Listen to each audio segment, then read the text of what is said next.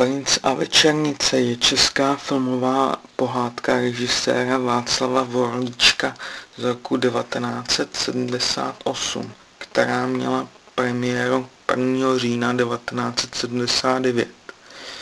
Scénář napsal Jiří Brdečka na motivy pohádky Boženy Němcové o měsíčníku, slunečníku a větrníku. Princ velen během noci, kdy mu jeho královský otec svěří péči o království, prodá své 3 sestry. Nápadníky mu sešle večernice, do které se princ zamiluje. Princeznu Helenku dá za manželku větrníkovi, vládci všech větrů a vánků. Princeznu Elenku měsíčníkovi, vládci měsíce.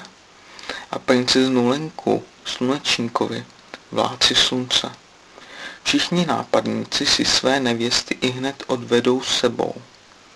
Starý král po svém návratu princi nezvyklé vdavky vyčte a princ se vydá do světa, aby sestry a svoji lásku večernici našel.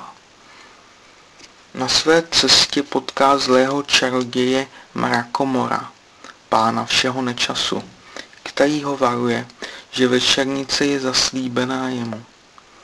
Během svého putování princ velen ztrácí svoji mladickou naivitu a ukazuje se, že pod zhýčkanou slupkou se skrývá odvaha, vytrvalost a další dobré vlastnosti.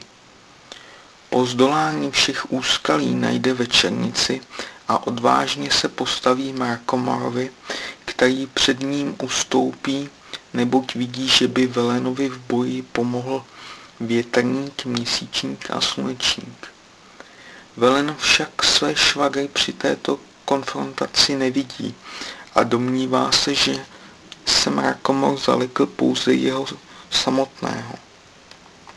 Větrník, měsíčník a slunečník čaroděje přimůžou a uvězní ho ve sklepení domu večernice, která po princi žádá, aby se s ním po celou následující noc nevzdálil se od ní ani na krok. Velen se přes daný slib v průběhu noci jde podívat do sklepení, kde objeví uvězněného čaroděje. Mrakomor uprchne a unese večernici na svůj hrad. Větrník, měsíčník a slunečník princi vyčtou, že v poslední zkoušce zklamal. Princi, který chce večernici osvobodit, však dají ještě jednu šanci.